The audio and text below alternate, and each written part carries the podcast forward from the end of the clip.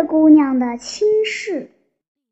据说曾经有过这样的事：月姑娘要挑选一个最有用的丈夫，大家猜想她会选中太阳吧？可是她嫌太阳太懦弱无用了，每天呆呆地站在天空中，什么事儿也不干。她不愿意有那样的丈夫。月姑娘听说世界上最有用的是电，它能够变成光，像太阳一样照耀；它能够变成热，像木柴、煤炭一样煮东西；它能够变成力量，像牛和马一样拉车，像人一样做工。电才是她所想望的丈夫。她请专替人。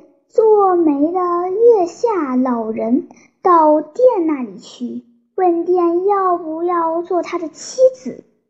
月下老人非常高兴地跑去，他以为月姑娘那样漂亮，他的婚事一定一说就成功。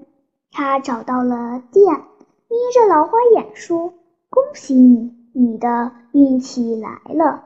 那位月姑娘，世界上最美的一位。”爱上你，他叫我来替他做媒，可不是你的运气来了？燕觉得很奇怪，他问：“你可知道他为什么爱上了我？”月下老人说：“他说你是世界上最有用的一个，能够做一切伟大的工作。他说只有你才配做他的丈夫。”电摇摇头说。她要嫁给世界上最有用的一个，我就不配做她的丈夫了。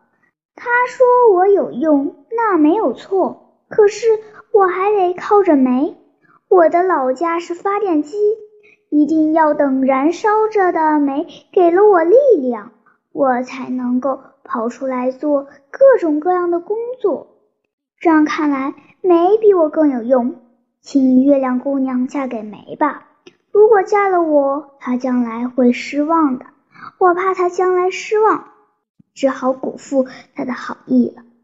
月下老人觉着店的话很有道理，就去回复月姑娘，说这桩亲事没说成。月姑娘听说煤比电更有用，就请月下老人到煤那儿去替她说亲。